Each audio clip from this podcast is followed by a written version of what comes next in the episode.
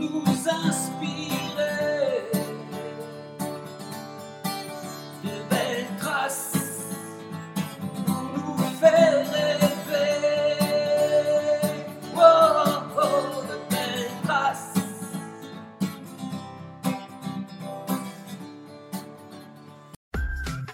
Bonjour à toutes et à tous. Bienvenue dans le podcast Belle Trace. Je suis Flo Masnada, skieuse et passionnée de sport. Choisir, dessiner, laisser ma trace, c'est ce qui m'a guidée pendant des années et je souhaite que cela continue. Alors j'ai pensé qu'à travers ce podcast, je pourrais donner la parole aux grands champions, mes amis, que j'ai eu la chance de côtoyer pendant des années pour qu'ils nous transmettent leurs messages, leurs valeurs, leurs belles traces quoi. Ils nous ont fait vibrer et continuent à provoquer des émotions uniques chez nous.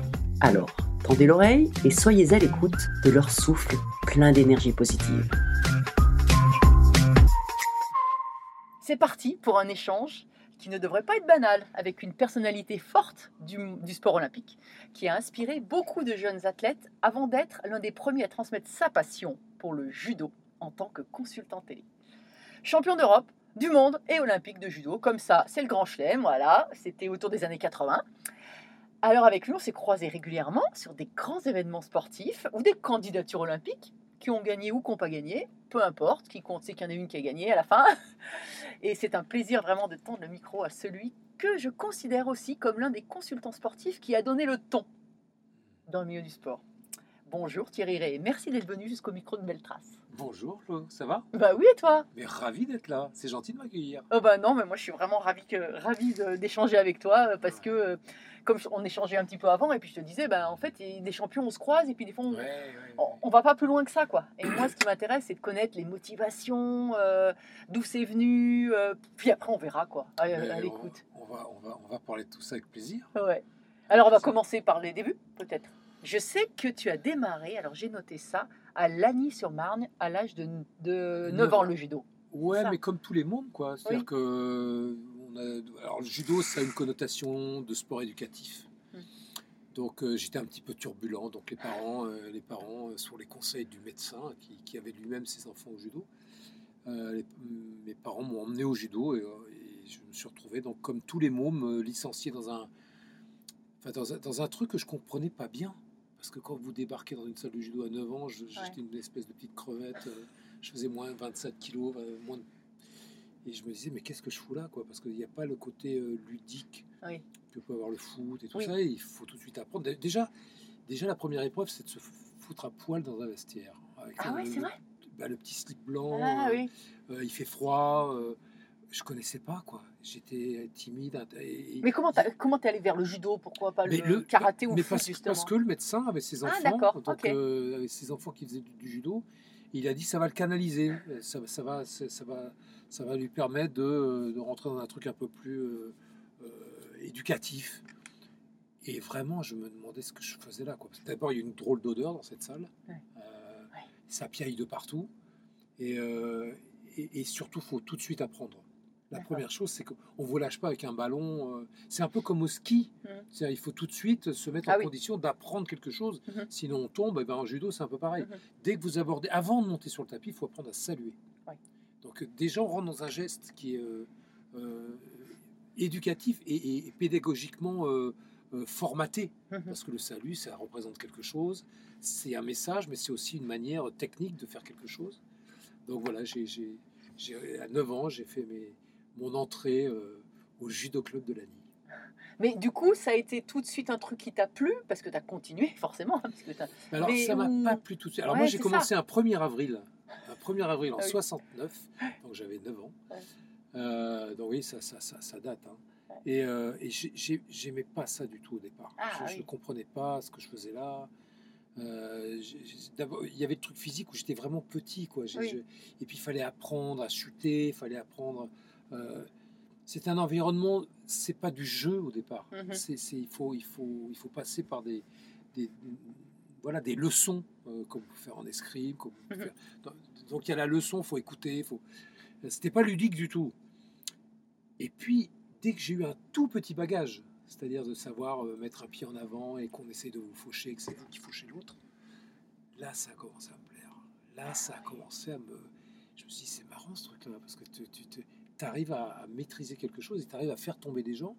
Et puis il y avait le côté aussi participatif, parce qu'on va remarquer quand même que le judo, c'est un, un des seuls sports euh, avec- la lutte, mais c'est encore plus prégnant au judo, où on touche l'autre.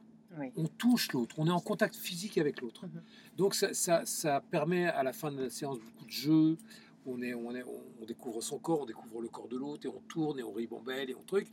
Et ça, c'est très euh, rare dans le sport. Il y a le rugby qui l'autorise Oui. dans les phases de mêlée et tout ça.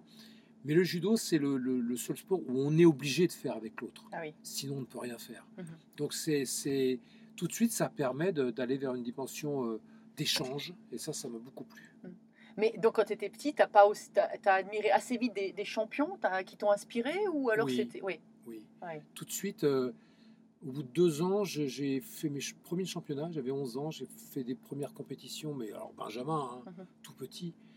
Mais je, je me suis découvert une niaque, euh, une, une envie euh, absolue de, de- de- bah, d'exister, Oui. de- peut-être même de marcher sur l'autre à ce moment-là. Quand on est petit, Oui. on veut s'affirmer. Mhm. Et comme moi, j'étais, je, je le répète, comme j'étais petit et malingre, je Ouais. faisais. Oui, parce que petit, il y a des- il y, a des catégories Oui, il y a des catégories. Donc même. tout d'un coup, Oui. là. Voilà, Mais c'est des catégories de poids petit ou c'est Ouais, des catégories ouais, d'âge? de poids et d'âge. Il y, les a les benjamins, les minimes, les cadets. Moi, je tire en benjamin, donc en moins de 12 Oui. ans. Et je tirais dans la plus petite des catégories, qui étaient les moins de 30 kilos. Donc, tu vois ce que ça Ouais, oui. représente. Ouais. Donc, tu as, 9, t'as 9, 10, t'as 11 ans, et moi, en 11 ans, je tirais en moins de 30 kilos. Ouais. Donc, tout d'un coup, tout- toute la relation au grand mec dans la cour, tout d'un coup, tu es là, tu as ta ceinture, tu existes, tu gagnes, Mm. ou tu perds, bref, mais tu existes, tu fais quelque chose, et tu contrôles, les, les prémices, euh, tu comprends pas tout, mais tu développes un geste, il y a quelque chose qui t'appartient déjà. Ouais.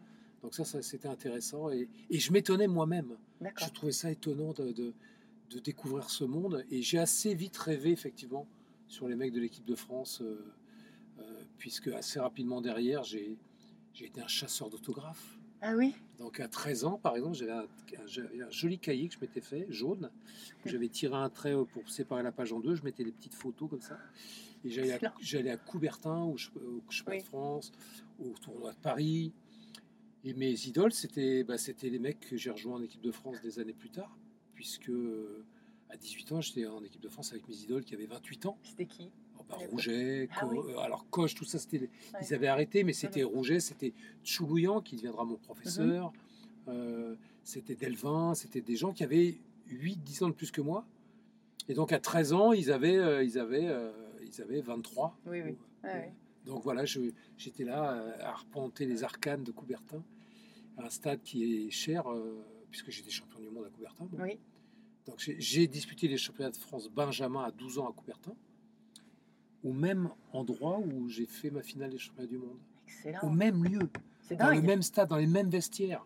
Donc à 12 ans, je suis rentré là-dedans, je regardais le plafond, c'était merveilleux d'être là. D'ailleurs, j'ai- perdu au premier tour, euh, ce qui n'était pas grave. Oui.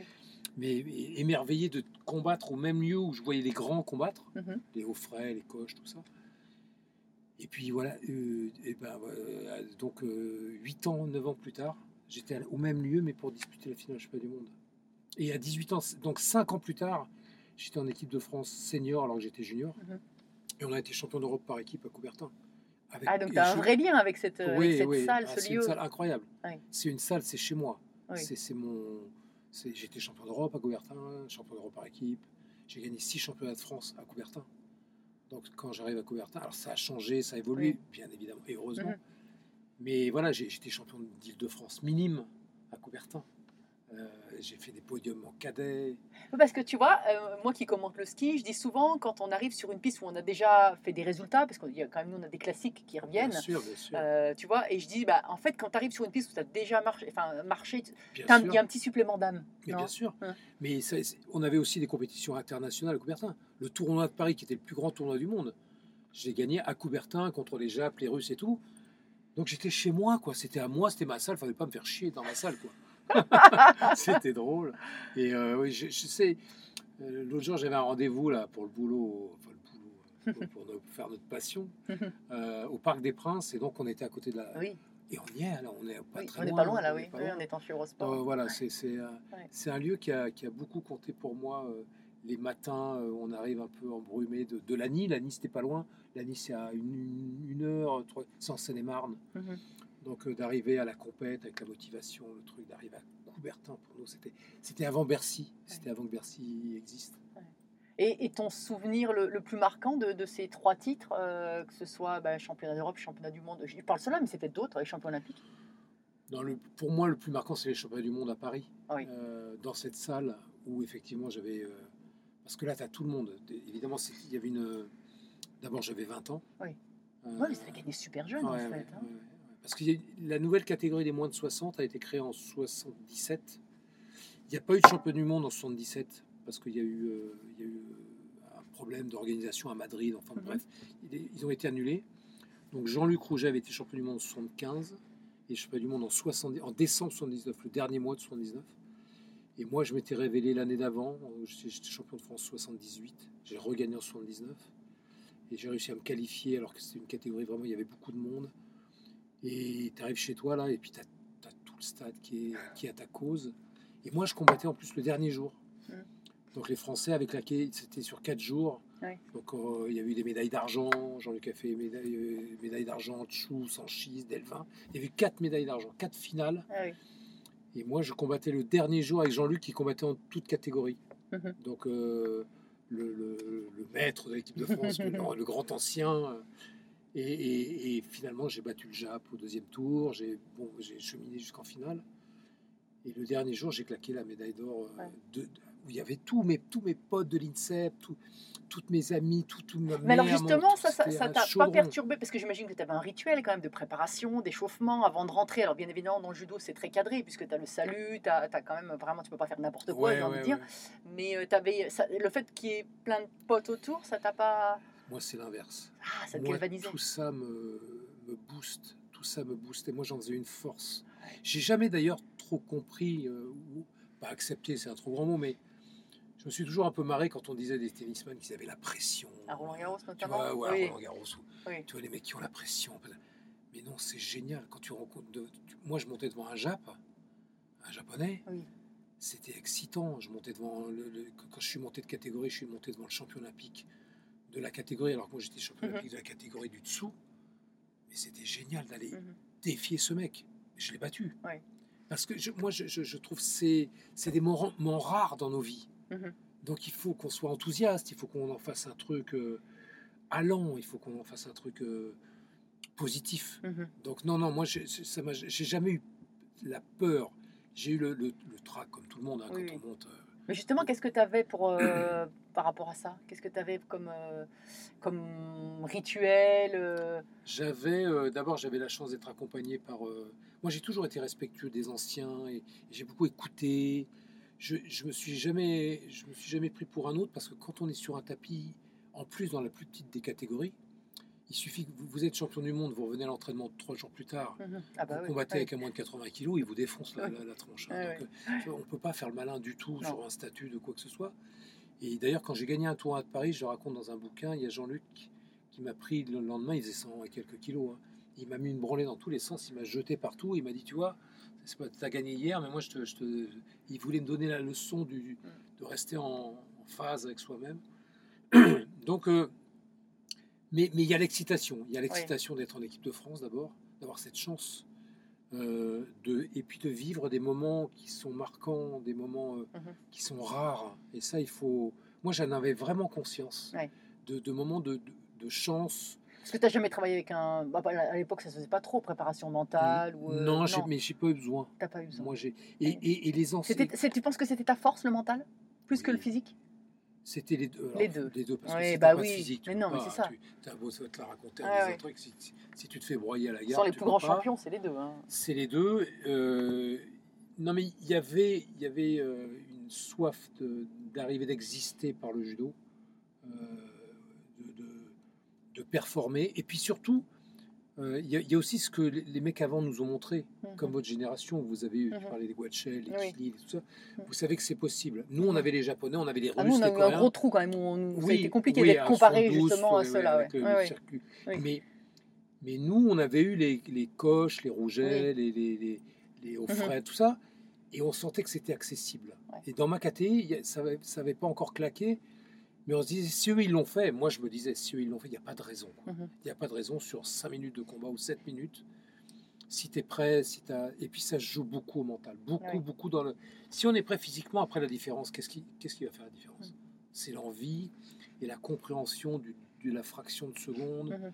Pour le coup, tu, t'es en ce que tu es en train de dire aussi, c'est qu'il faut vraiment être dans le moment présent, dans l'instant. Si tu te projettes sur après, t'es pas dans le match, T'es un mort. laser, t'es un laser. t'es mort. T'es un Ouais. laser, t'es une machine. Ouais. T'es une machine qui prend tous les facteurs. Ouais. Et en plus, par exemple, quand vous vous descendez, vous entendez, je sais pas si vous entendez du bruit, puis vous êtes assez seul fois, sur oui. cette mais- piste. Mhm.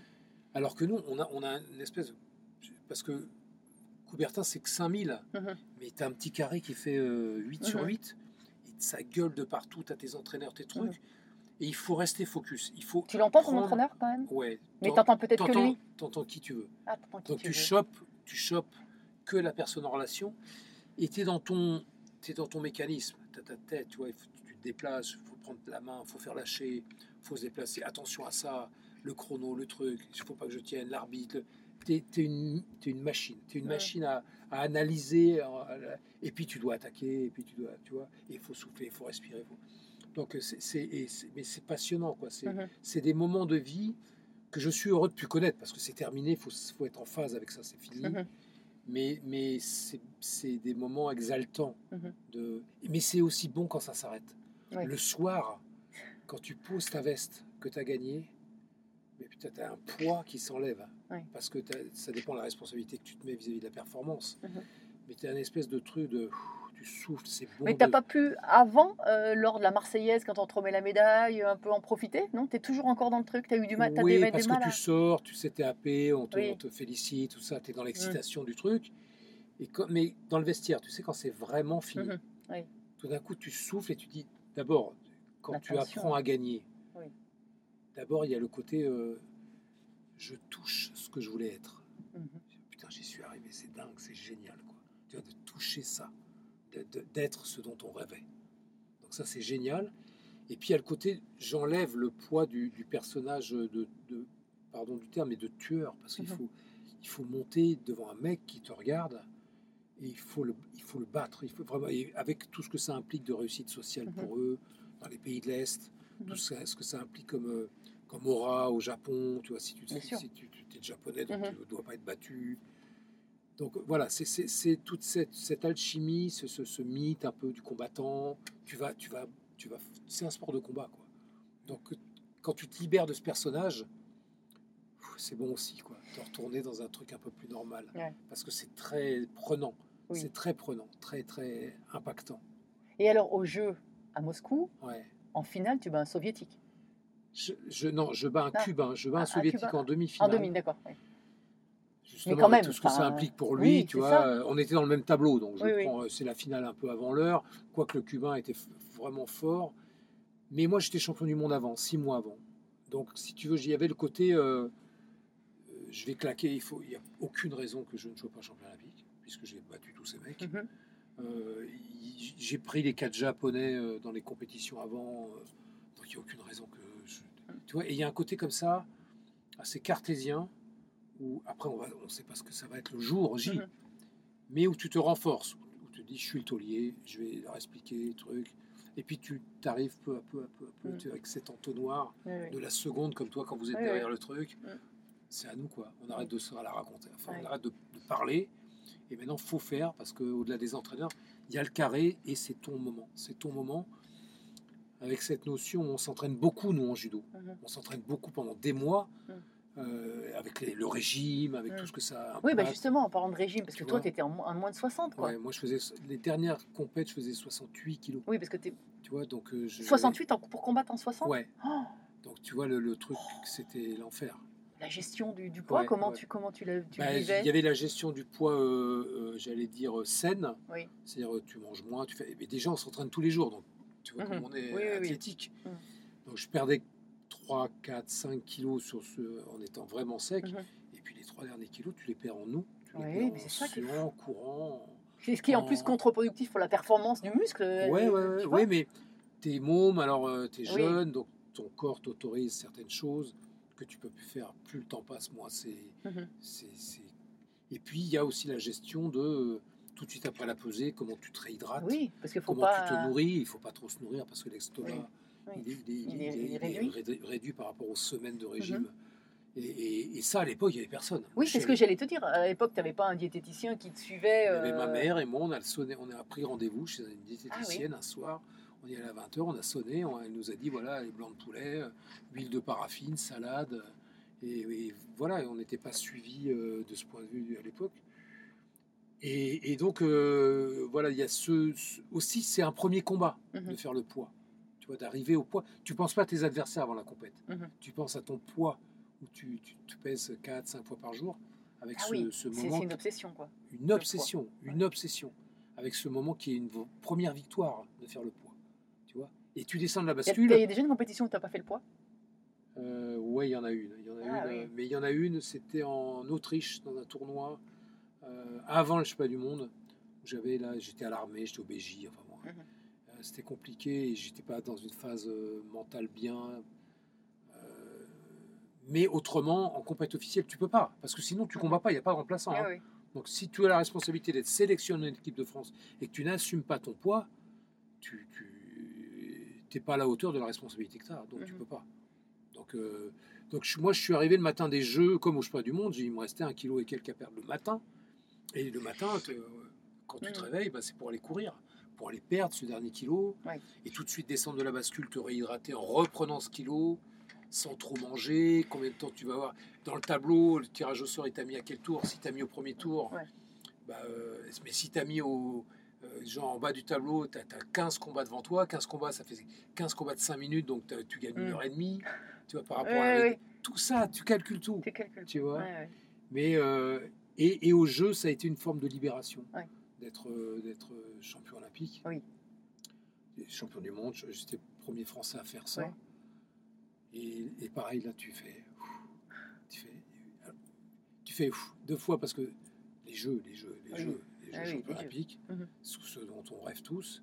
Et puis, de, de- et puis moi, c'était la fin de mon histoire dans cette catégorie. J'allais Oui. monter de En catégorie 65, en, bon. en 60 et je suis monté Ah, en ouais, 65 ouais, ouais. euh, pour une autre Olympiade. euh, Mhm. Et là, tu es obligé de te réinventer, de, Ah de- oui. de- de raconter autre chose avec euh, des mecs qui font, euh, qui sont plus gros, qui sont plus forts. qui sont Mhm. plus- Donc voilà, c'était. Mais c'est passionnant, c'est passionnant de, vivre ces moments. C'est un luxe. C'est très dur, c'est très prenant.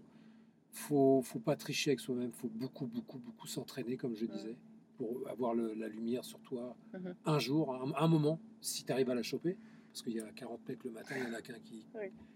Les autres qui sont rentrés chez eux. Puis il y en a un qui finit la journée en perdant et une médaille d'argent. Euh, mais euh, mais c'est une chance extraordinaire de, de pouvoir aller vers ce qu'on aime. Et. Non, c'est génial. quoi. C'est génial. Et alors après, tu as arrêté euh, quelques années plus tard comme, J'ai arrêté en 84 avant les Jeux. Ah avant oui. les Jeux, j'ai Mhm. pas fait les Jeux de 84. D'accord. J'étais champion d'Europe 83. J'ai perdu au championnat de France en 84, alors que ça faisait 6 ans de suite été champion de France. J'ai fait une boulette contre un mec qui Mhm. m'a mis un pion. Enfin bon, bref. Mhm. Euh, et ils ont envoyé le champion de France au championnat d'Europe. Il y avait une seule place à l'époque, euh, il y en a deux aujourd'hui. Et Marc Alexandre est devenu champion d'Europe à deux mois des Oui, Jeux. donc, euh, Donc oui. je me suis dit, bah, Oui. moi j'étais je suis légitimiste, hein, je n'avais pas commencé à-. Donc il a fait, il, la Fédé m'a proposé d'être remplaçant, ce que je n'avais jamais été toute ma carrière. Donc j'aurais dit non, non, moi je vais rentrer chez moi et j'arrête là. et-. Mais j'ai- avec le bonheur d'avoir pu arrêter, Mhm. d'avoir choisi d'arrêter. Ouais. Et puis, franchement, euh, j'avais été champion d'Europe l'année d'avant. Donc, quand tu es un. J'ai inventé un terme qui s'appelle c'est être un fémo. Quand tu es un fémo, c'est-à-dire que tu as été champion de France, tu as été champion d'Europe, tu as été Mhm. champion du monde et tu as été Ouais, champion voilà. olympique. Donc, tu es un fémo. Il n'y a pas beaucoup de fémo, euh, Oui, non. tu vois. Donc, quand tu es de la famille des fémos, bah, tu peux arrêter tranquille. quoi. Ouais. Tu- tu- tu allé au peux- bout de ton truc, quoi. Ouais. Ouais. Donc, après, je suis parti sur d'autres routes. Mais alors justement, derrière, Mais je voulais pas être entraîneur, moi. Oui. Je voulais pas faire Ushimata toute ma vie. Oui. Et j'ai un grand respect pour ceux qui sont encore à l'INSEP aujourd'hui, Mhm. qui, qui façonnent les, les nouvelles générations. Mais moi, j'avais envie d'aller respirer d'autres airs et d'aller voir la vie. Donc, euh, j'ai eu un, un équipementier qui, qui- avec qui j'ai fait des kimonos. Donc pendant un moment, j'ai travaillé là-dessus. Travaillé, Mhm. J'ai accompagné, j'ai développé. C'était une marque française. Mhm. Et après, j'ai commencé à prendre des cours de comédie euh, dans un atelier. euh. en même temps, parallèlement, j'étais chargé de mission euh, sur les Jeux d'Albertville, Mhm. sur l'antenne parisienne, avenue Franklin Roosevelt, Ah oui. avec avec Kili, avec tout ça. Parce qu'on avait, ils avaient besoin de relais Mhm. à Paris. Et puis, et puis j'ai commencé à faire du théâtre, du ciné, du- des clips, des. Mais ça, ça t'intéressait déjà pas dans ta carrière tu... Ouais. Oui. J'allais beaucoup. J'avais une compagne qui était actrice et je l'accompagnais beaucoup. J'allais voir moi. Et Mhm. j'étais très pote avec euh, avec les Lindons, les Bacri, les, les Darmon Ah et tout oui. ça. Euh, et j'allais les voir sur les plateaux. Ils venaient me voir au championnat. Euh, on était très potes. Et je trouvais que le, le parallèle entre le- le- le- l'exercice du corps dans le sport et l'exercice du corps dans la comédie Mhm. se, se lie assez. C'est nos outils pour nous exprimer. Et, euh, et donc j'ai fait ce métier pendant plusieurs années, euh, jusqu'en 92, avec les affres que c'est. C'est dur d'être comédien, de, Oui. de faire des castings, de, de- de décrocher des rôles, euh, parce que ça n'a rien à voir avec le Mhm. sport. Les gens, ils, c'est pas parce oui, que vous êtes au champion olympique qu'ils vont vous prendre. hein. Euh, donc je, connais, je, con- je continue à faire quelques stages, à quelques, Mhm. euh, j'ai travaillé dans- pour une boîte qui s'appelait Sporteus à l'époque, qui développait des magasins de sport. Je me cherchais, et puis j'avais ce truc qui me taraudait de, de jouer la comédie. Euh, donc je- voilà, j'ai joué chez Weber, au théâtre à Nice, j'ai fait des, des films avec Serrault, avec euh, bref, c'était génial de, de- de- de vivre cette expérience. Euh, et puis un jour, j'ai été commenter les jeux. Oui, c'est ça. En 92. Donc six ans après, j'ai été commenter les jeux pour Canal, Mm. avec cette nouvelle génération de, de, de- de format télé, où tout d'un coup Canal a décidé Mhm. de faire les jeux 24 heures sur 24, ce qui nous a permis de voir réellement la dimension des compétitions euh, de, de tous les sports au jeu. Le premier tour du français au jeu, le deuxième Mhm. tour, le troisième tour, la carabine à 10 mètres, tout ça, ce qui Mhm. n'existait pas avant. Oui, On oui. voyait pas tout ça. Euh, et quand je suis revenu des Jeux, euh, Pierre Lescure, qui était patron de Canal, m'a dit mais il faut, faut que tu intègres la rédaction des sports. Bah oui, parce que pour moi, honnêtement, c'est pas je te l'ai dit, je l'ai dit Ouais, en entrée, mais je te l'avais déjà dit auparavant. Je dis pour moi, tu as vraiment amené le, le rôle du consultant, enfin, tu as changé le, Ouais, ouais. le, le discours, le ton, quoi. ça a donné vraiment un, un élan. euh, je trouve que ça a ouvert vraiment la voie à beaucoup avec un, un- un commentaire à la fois technique, mais passionné, quoi. Moi, je, alors c'est, alors je vais, je vais, c'est Mhm. un mot un peu, mais c'est une de mes fiertés. Oui, de, de- Bien sûr. que des journalistes me disent, Mhm. ça nous a autorisé à parler autrement Oui. euh, de, de notre époque, de, de voir qu'on on n'était plus dans le format de un peu propre, un peu Oui, de qu'on puisse se lâcher. Mm. Et moi, je l'ai pas fait exprès. Enfin, je savais pas. hein. Bon, Oui, on m'a oui. mis un micro, on m'a dit parle. J'ai vu un c'est Charles qui est. C'était Charles. ouais. Oui. Charles, il, il- il- avec Pierre, euh, Pierre Stead, qui était ceinture noire. Ouais, ouais. Et donc, euh, je devais commenter avec Pierre. Et finalement, Pierre était retenu sur l'émission euh, Mhm. phare de Canal à Barcelone. Je me suis retrouvé tout seul avec des gens qui combattaient que je connaissais, Mhm. qui étaient des, des gens, pas des proches, mais des voilà. Et puis, et puis il y avait la passion de ce Ah moment, avec le, le français qui monte au jeu. Et, et- et nous, et toi, et moi, Mhm. on sait. Oui. On sait ce que c'est. On le sent. On sait. ouais, ouais. Et moi, je sais tout. Et Mhm. pardon, hein, mais Oui. s'il y a quelque chose que je sais tout à, à ce, moment-là, c'est ce qui se passe dans un combat de judo, Mhm. ce qu'on peut ressentir, ce qui va se passer, ce qu'il faut faire, pas faire, le danger qu'il y a ou ou l'opportunité qu'il y a. Et donc, de manière assez naturelle, j'ai fait passer ça, et puis de, de, de montrer l'importance qu'ont ces moments dans la vie de quelqu'un. Mhm. C'est une journée sacralisée, les Jeux. C'est une journée, euh, on dit tous les 4 ans, mais c'est tous les 8 ans, parce que derrière, il y a, il y a, il y a, il y a huit- il y a 4 ans euh, derrière pour aller au jeu suivant. Mhm. Donc c'est une journée vraiment très spéciale. Et, et voilà, et, et- et- et évidemment, il y a eu l'équipe de France qui a fait un carton. On a pris Mhm. 7 médailles, Oui. euh, deux titres chez les filles euh, qui, euh, qui faisaient leur première compète officielle. Il y avait eu les Jeux de Séoul en démonstration. Mhm. Et puis les premiers titres de, de Cécile Novak, de Cathy, Cathy euh, Fleury, euh, et puis les médailles de David. Enfin, c'était- c'était dingue. Oui. C'était dingue. Et Mhm. c'était beau. Et moi, il suffisait que je regarde et que je parle. donc voilà. Et donc quand je suis revenu, Charles, euh, Charles et, et Pierre surtout m'a dit bah rentre, viens, viens, viens avec nous, viens avec nous. Et donc j'ai commenté plein d'autres sports Ouais, c'est ça qui parce que j'avais une culture sport. Ouais. Je regardais beaucoup moi le rugby, euh, le, le foot, je- je- la boxe, euh, Boutier, tout ça. J'avais écouté des, des- euh, quand il était champion d'Europe. euh, et, et les combats contre Monzon. J'étais nourri de ça. Ouais. Je regardais. Donc, c'était pas étranger. Euh, et donc, j'étais un peu le, le joker qui, en plus des vrais spécialistes, Mhm. venait. Et après, j'ai eu, j'ai eu le rôle de, réellement de journaliste, où j'ai eu un consultant. Notamment David, par exemple, Mhm. Touillet, Oui, oui, qui est devenu à partir d'Athènes mon consultant. oui. Et moi, j'étais le journaliste, j'ai eu ma carte de journaliste. Ouais, euh, et je suis resté 15 ans à Canal. 15 ans euh, jusqu'en 2008 à Canal. Mhm. Donc c'était, j'ai commenté la première, euh, la Coupe du Monde de rugby en 95. euh, j'ai commenté le, le- le match le plus prolifique du rugby puisque c'était Nouvelle-Zélande Japon et c'était 147 à 3. Ah donc c'était incroyable. Euh, tout, pareil, j'étais tout seul à Bloemfontein, ah en, Afrique du Sud, à commenter ça. Euh, mais j'adorais, j'adorais, j'adorais. Ouais. Et j'ai commenté de la boxe. Je suis grand champion du monde de boxe avec les Doc Lewis. Euh, voilà, et j'ai commenté du rugby à, 13, à Wembley, avant qu'ils détruisent, l'ancien Wembley. Hmm. Euh, la finale de la Coupe du Monde de rugby à 13. J'ai fait du foot en 16 9e. C'est dingue ce parcours. Hein. j'adore, mais j'adore, j'adore, j'adore, Ouais, j'adore. ouais. Et après, tu as fait aussi, tu es parti en politique. Alors, pas, je peux pas dire en politique réellement. Après, je suis d'abord, je suis parti chez Lagardère, Hmm. qui avait un projet pour développer le sport. Il voulait faire un très grand club. Donc, je suis parti comme directeur du sport de Oui. haut niveau Ah, dans ce vrai, très grand club ouais. pendant trois ans. Euh, où il y avait, il y avait Mhm. donc il y avait le, le- le judo, l'escrime, euh, euh, Mhm. il y avait euh, la natation, il y avait tout ça. Et j'étais directeur du sport de haut niveau. D'accord. Euh, et puis son projet s'est éteint. Et là, j'étais chômeur. J'étais chômeur, donc je me suis retrouvé dans des... C'était intéressant euh, so- socialement de voir, ce- parce qu'on est, on est un peu hors du monde hein, quand on fait du... Oui. hein, quand on est à la télé, quand on Mm. est champion. euh, Mm. Et je me suis retrouvé dans des files euh, à la NPE, enfin euh, à Pôle oui. emploi. Et, et ça a duré un an et demi. Et il y avait la campagne de Hollande qui... qui- voilà, il y avait avant les élections présidentielles. Et moi, je connaissais Hollande de- depuis longtemps, de, de- quand il était conseiller euh, à l'Élysée sous, sous François Mitterrand. On s'était rencontrés à cette époque-là. Mhm. Et quand il s'est présenté, moi, je, suis, je l'ai rejoint sans qu'il le sache d'ailleurs. Mhm. Je me suis mis, j'ai commencé à activer le groupe, tout ça. Et puis un jour, il m'a, au, au primaire, je suis allé à un meeting, il m'a vu, il m'a dit Ah, mais t'es là, toi Ben, J'ai dit Ouais, ouais, je vais être là, je, je veux être là. Et j'ai fait toute sa campagne, euh, victorieuse, euh, qui, qui doit être aussi un grand moment pour ces hommes-là. Mhm. hein.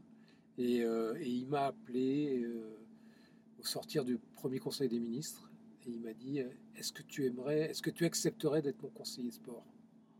Et moi, c'était dingue, Ah oui. c'était génial, quoi. Et évidemment, j'ai dit Mais François, tu te rends compte? Mm. c'est, c'est- Merci de l'honneur que tu me fais. Et donc, je me suis retrouvé de chômeur à conseiller sport à l'Élysée. Et là, c'était pas trop euh, Non. déstabilisant Non? Non, parce que j'aime la chose publique. D'abord, on a, toi comme moi, je pense qu'on a deux, trois convictions Mhm. sur ce que doit être le sport dans cette société. Mhm.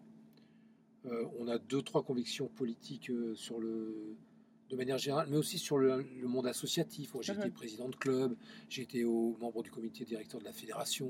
Mhm. Donc, quand, quand tu en alors t'es pas ministre, c'est pas toi qui Non, fais, non, oui, tu travailles pour le président. Mhm. Comment le président va euh, déployer sa, sa présence dans, dans- dans le monde qui nous préoccupe la thématique? Oui. Moi, c'était le sport. Oui. Et tout de suite, puisqu'on était en mai 2012, ça a été les Jeux, puisqu'on est parti à Londres. Ah oui. Et donc, je, on- euh, je l'ai Eh emmené- on est- on- je lui ai proposé d'aller Oui. à Londres. Donc, on est allé aux Jeux Olympiques. Puis, on est allé aux Jeux Paralympiques, puisque c'était à côté, c'était Mhm. facile. Donc, on est allé aux Jeux Paralympiques. Et on- tout de suite, on est rentré dans un truc sur les Jeux. Et il faudrait que la France Mhm. et l'État se réengagent sur les Jeux. Mhm. Donc, avec Fournéron, qui était ministre, Oui. et, et le président au premier chef. Quand, il était, euh, euh, quand on a été à la- au, jeu de la francophonie à Nice, sur le, mon portable, il y, a, il y a Tokyo qui a gagné. Tokyo a été désigné ville olympique, ce qui fait qu'Istanbul n'était pas ville Mhm. olympique, et Thomas Barr a été élu.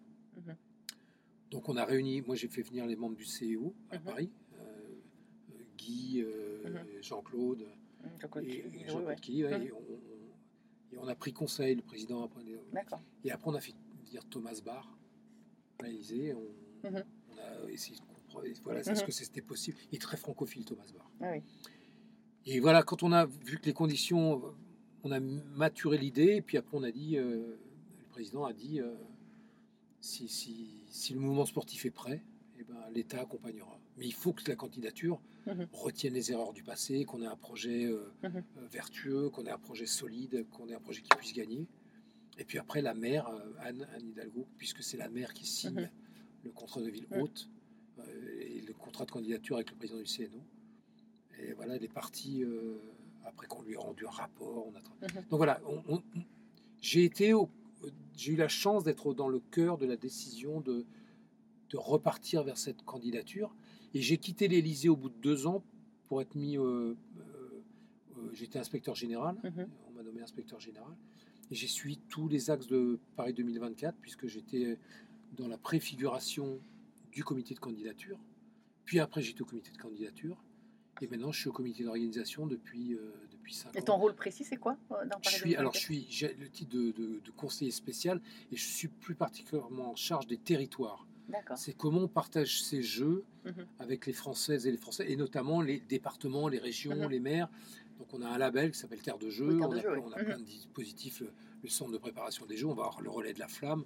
C'est comment on porte les Jeux d'une manière ou d'une autre à travers des programmes euh, qui touchent le monde associatif ou le monde des élus, et comment on essaye de faire en sorte que ce- ce- cette- l'impact du sport soit, soit plus présent dans le quotidien des Oui. Français?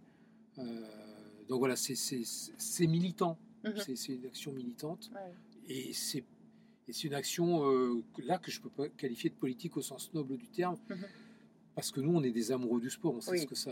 Mais ce qui est génial, ça- c'est que tu as quand même tous les, tous les volets. C'est-à-dire que tu as été euh, le champion dans un sport, tu as vu euh, le côté politique euh, franco-français, ouais. tu as vu le côté euh, international, euh, euh, comme tu dis, les territoires. euh, c'est quand même. euh, Mais c'est- parce que je reste convaincu que euh, enfin, le, le, môme de 9 ans qui est arrivé dans ce club à Lani, je vois ce que ça m'a ça a fait sur ça a produit. Oui.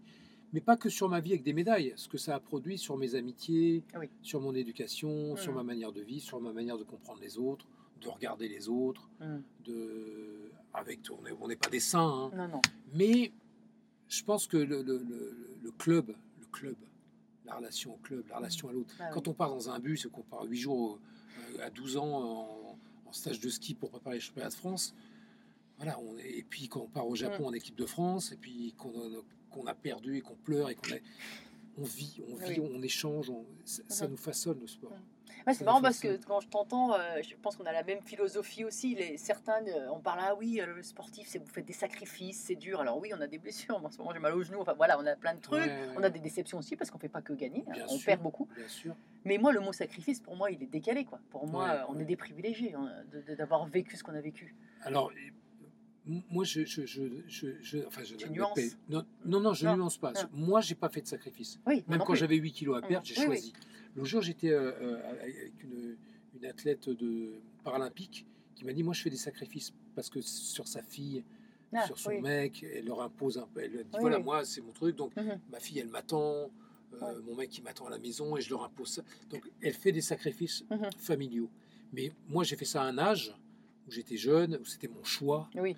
Et, et j'ai- pas fait de sacrifice. Je suis allé vers ce quoi je voulais aller. Mhm. Donc, euh, il faut manier ce terme. Tu as Oui. raison. il- On fait pas. de- Oui, après, on est tous différents. Mais Oui, euh, c'est vrai, oui. quand on parle vraiment euh, sacrifice, ah non, moi, je ne me retrouve non, pas dans ce C'est terme-là une chance. C'est Mais une oui. chance. C'est une chance. Si on a un peu de talent et qu'on est bosseur, Oui. c'est parce qu'il faut quand même un peu les Mhm. deux. Il faut comprendre comment ça marche. Mhm. Il faut avoir un peu des dispositions. Il faut être prêt aussi à changer, à évoluer. à- Et puis, c'est beaucoup, beaucoup, beaucoup de travail. Oui.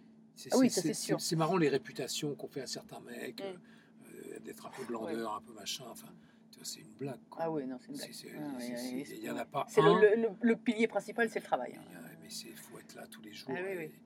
et là, il faut, faut y aller au charbon. hein. Oui. mais, mais ce qui est génial aussi, c'est que tu vois, euh, moi je trouve qu'entre sportifs, quand on se retrouve, le lien il est direct tout de Tout suite. de Il n'y a pas de calcul, de il n'y a suite. pas de. On sait, on sait par quoi on est passé. Oui. On sait par quoi on est passé. On sait ce que, même si les dis- disciplines sont différentes, Mhm. on sait ce que ça induit dans, Oui. dans, nos, dans nos vies euh, familiales, amoureuses, euh, engagées. euh, ouais, ouais, c'est, Mhm. ouais, ouais. Moi, je suis très, très respectueux de. Et même intergénérationnellement. Oui. Oui, même si on en parlait aussi, ça, ça, a, beaucoup, ça, a, beaucoup, ça a beaucoup euh, Ouais. évolué. Hein. Tu suis d'ailleurs toujours bien le, le judo, j'imagine. oui. Mais je suis tout. derniers- Bah, tu oui, vois, je regarde. Oui, Hier, on, était au- on a reçu Kevin Meyer. Oui. Parce que quand tu vois le mec, l'avion de chasse que ouais. c'est, il est Ah oui. monstrueux. Quoi. Et moi, je suis très. Il a, il a été vice-champion olympique, deux fois champion du monde. Moi, je suis respectueux, je suis fan d'abord. Devant Mhm. mon poste, je suis Oui. comme un dingue. Ouais, moi, là, euh, tu vois, les points ils grappillent le deuxième jour, le truc, tu vois. Mm. Et non, non, on est. Alors on après, on peut être parfois un peu sévère, un peu, tu vois, euh, un peu pontifiant vis-à-vis Mm. du mec qui va pas se battre jusqu'au bout. Oui. Tu vois, euh, que des fois, il y a certains. Quand j'ai regardé les championnats du monde d'athlétisme, il y a des Mhm. choses qui m'ont un peu agacé. Parce que des fois, il faut qu'on profite un peu de notre position d'ancien et de, et de gens reconnus pour gueuler un peu. Ouais. Mais- T'en as qui sont venus te demander des conseils après pendant ta carrière ou? J'en ai donné parce que Oui, moi j'étais président de club. Ah bah oui, c'est vrai, Et déjà avec la gardien. euh, ouais. Tu vois, David est venu Oui. chez nous, Lucie de Cos, où j'ai Oui. fait un grand parcours avec Lucie, euh, qu'on a accompagné, qui a perdu à Pékin. On est reparti sur une autre caté. Mhm. Euh, J'étais beaucoup à côté d'elle. J'ai beaucoup aimé ça. Il y a une jeune femme qui s'appelle Morgane Ribou, qui Oui. était championne du monde, Mhm. qu'on a beaucoup accompagné. Et puis, et puis euh, au-delà des grands noms, quand Mhm. tu es président de club de notre profil à nous, tu es avec ton équipe Mhm. tu as tes entraîneurs, mais et moi je voulais pas m'occuper de technique. Moi je voulais m'occuper de leur faire comprendre comment ça marchait Mhm. psychologiquement, comment le système fonctionnait, euh, comment euh, il fallait aborder tout ça, euh, surtout sur les aspects psychologiques. Mhm. Il y avait des entraîneurs, tu vois, qui leur faisaient Oui, faire oui. la main là, la main là. Après, tu peux sortir d'un combat dire, mais moi je passais des heures à leur parler sur euh, la motivation, l'attitude, quand tu es loin de la compète, comment tu... Mhm. Tu vois, la petite musique de tout ça qui doit être permanente. Après, tu montes le volume en fonction de- Ouais, ouais. du temps. Mhm. Mais voilà, oui, les athlètes, les athlètes, c'est intéressant. Et comme nous, on a fait, si on peut leur donner deux, trois clés, des fois, des fois ils nous obligent à le dire parce que Mhm. ça nous saute aux yeux. Oui. On les voit, ça nous saute aux yeux. Tu, tu te dis, il faut, faut que j'aille lui dire. Il faut que j'aille lui dire qu'elle, qu'elle- qu'elle ait moins Oui. peur ou qu'elle, Mhm. ou qu'elle se concentre plus. Tu es obligé. Ah oui. T'es obligé. Ouais. Ouais, c'est, une, une- une aventure humaine incroyable. Mm. C'est merveilleux, vraiment. hein. Mm. C'est, joli de, de, de cheminer comme ça avec ses amis. Ton conseil là pour euh, ceux qui vont participer aux Jeux de Paris 2024 du coup? Bah, qu'il y a encore temps. On est encore loin de la compète. Mm. Tout peut se passer. Même les mecs qui sont à la ramasse ou qui ils peuvent encore progresser, ils peuvent encore trouver le petit truc, ils peuvent encore trouver le mouvement, la seconde, l'attitude, ils peuvent encore. Il y a du temps encore. On est que. on- est- ils sont à 18 mois, à, quoi à 16 mois. Mhm. Ils ont du temps. C'est- Rien n'est calé. Ils peuvent encore, encore progresser. Donc m- mon conseil, c'est d'être, d'avoir beaucoup d'acuité sans, sans, sans se fatiguer parce que c'est encore loin. Mhm. Pour un athlète, c'est encore loin. Tu, tu vois, tu, tu parlais de ton genou, enfin, tu vois, Mhm. quand on, comment on peut se blesser Mhm. en une seconde, mais aussi Oui. comment on peut travailler un mouvement pendant quatre mois. Là, dès maintenant, s'il décide de travailler un mouvement, il peut être prêt au jeu, le truc. Et les autres, ils ne le sauront pas. Parce qu'il tra- il l'aura travaillé à partir de septembre prochain jusqu'au jeu. Et là, personne ne le saura. Donc, Alors Donc- maintenant c'est un peu plus compliqué de cacher hein, parce qu'entre les vidéos, Oui. les reportages, les oui, mais, mais- réseaux. oui, mais tu vois, l'INSEP, quand Oui, t'es- oui. tu vois ce que je veux dire, tu- Mhm. tu- rien n'est fait. Donc, la chance, elle est encore là pour beaucoup d'athlètes. Même de se qualifier, je trouve. Tu vois Donc, c'est de prendre chaque moment. Mm. Bien que c'est- et, et de, et de sentir le moment que ça monte.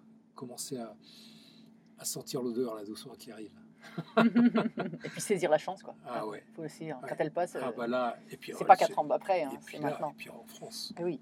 ça va être génial. Ouais. Ça va être Le incroyable. judo ça sera où?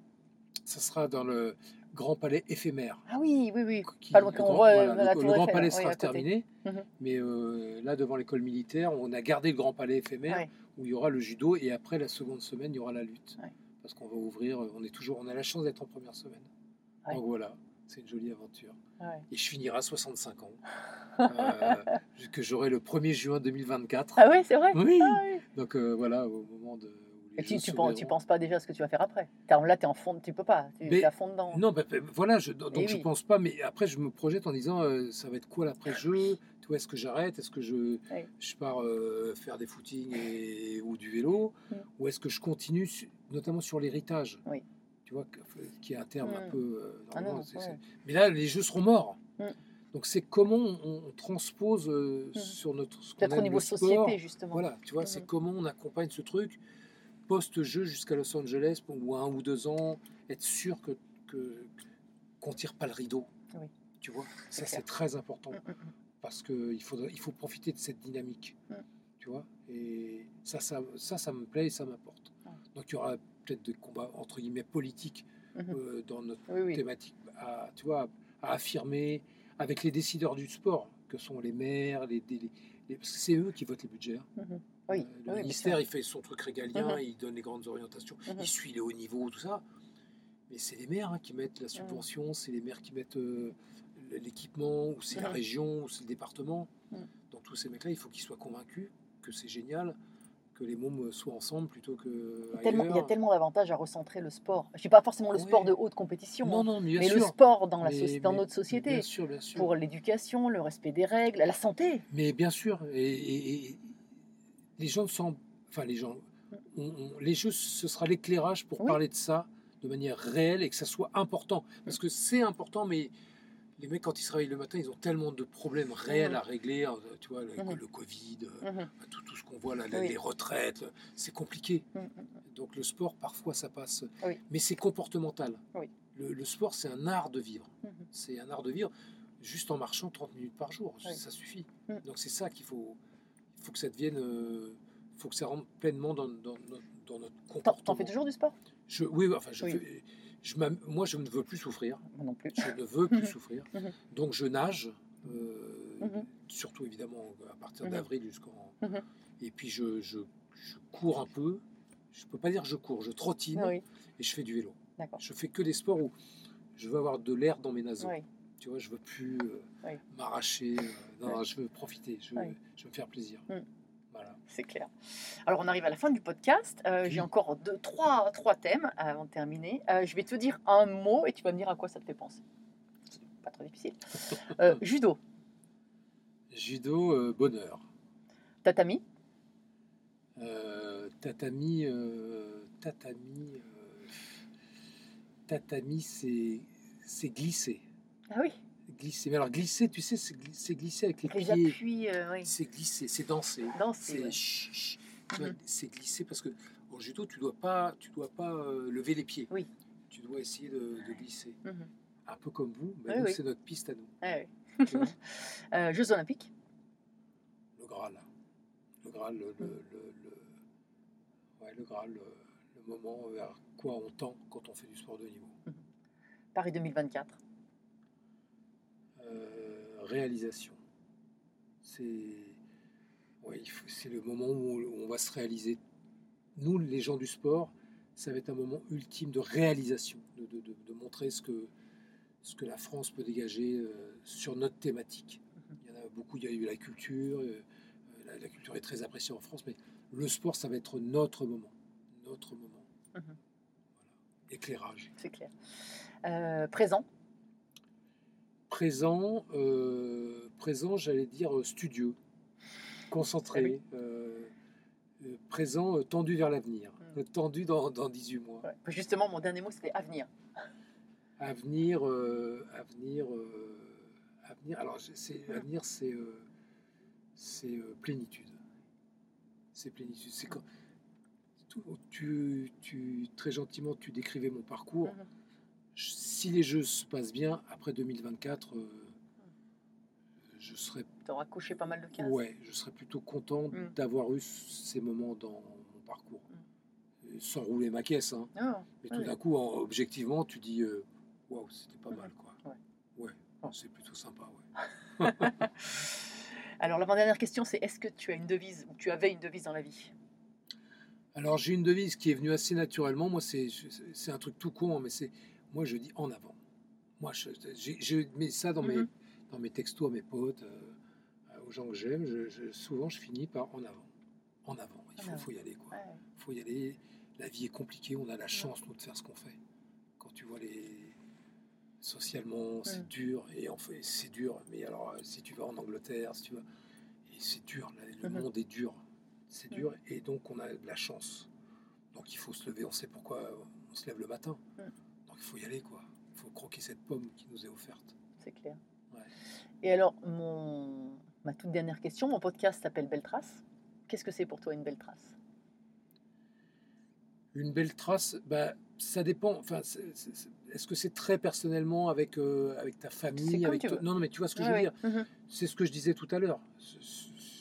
Voilà, le, le- le- le 8 septembre, à la fin des Jeux paralympiques, la trace aurait été belle dans ce qui m'aura passionné. Mhm. Après, dans la réalisation de ma vie personnelle, j'ai un fils qui a 26 ans, donc Mhm. tu vois, c'est une satisfaction.